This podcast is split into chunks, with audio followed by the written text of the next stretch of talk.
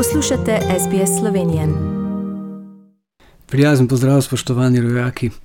Nekaj dni smo verjeli, da smo epidemijo COVID-19 naposled ukrotili do te mere, da jo lahko vsaj za silo obvladujemo in da se bodo številke obolelih po krajšem obdobju stagnacije začele nižati. Toda po manj kot tednu dni je jasno, da se razmere v večini statističnih regij slabšajo, ne izboljšujejo. Po ocenah Nacionalnega inštituta za javno zdravje je COVID-19 v Sloveniji doslej prebolelo okrog 600 tisoč ljudi, trenutno pa po številu okuženih izstopajo prekmurska, zasavska in obaljno-kraška regija. Po samo treh dneh pouka na osnovnih šolah od začetka oktobra, ko so se šole popolnoma zaprle, se je vlada brez posebnega posvetovanja s stroko v petek ponovno odločila za popolno zaprtje šol. V veliki večini družin bo tako moral biti vsaj eden od staršev spet doma in poskrbeti za varstvo otroka.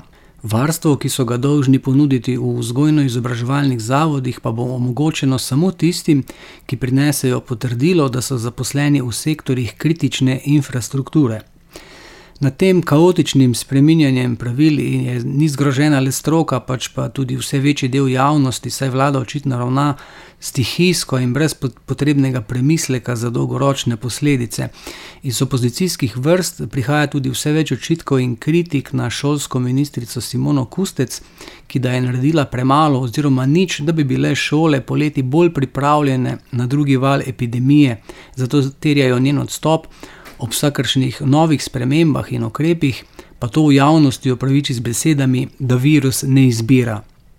Od sobote se spet zapirajo smočišča in vse pred tednom dni odprte trgovine ter storitvene dejavnosti.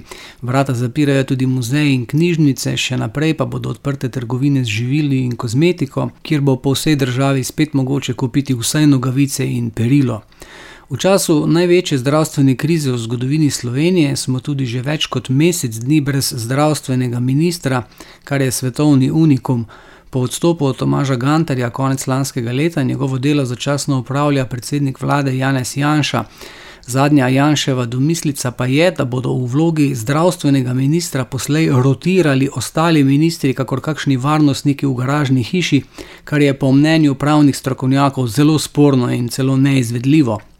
Po neuradnih informacijah naj bi vodenje zdravstvenega resorja tako začasno prevzel obrambni minister Matej Tonin, dokler pač ne bodo našli bolj primernega kandidata. Pravnik Rajko Pirnat denimo meni, da je to sicer izvedljivo, ker ni sankcij, vendar je vprašljivo, ali je to v skladu z tako z zakonom o vladi in poslovnikom vlade, kot tudi z ustavo. Vlada bi teoretično lahko rotirala začasne ministre, vseeno pa ima predsednik vlade zakonsko dožnost, da predlaga novega ministra.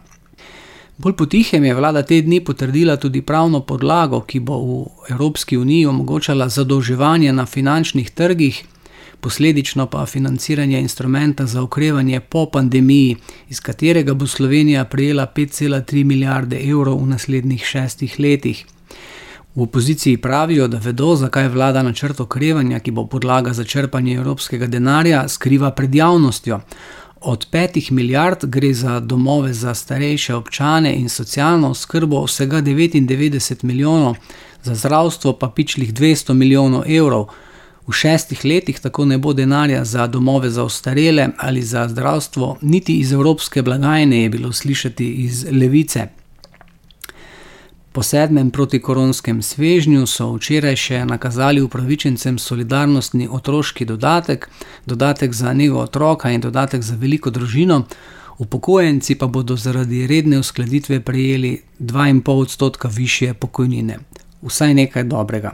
To so bile novice za danes. Ostanite zdravi in vse dobro do našega naslednjega slišanja.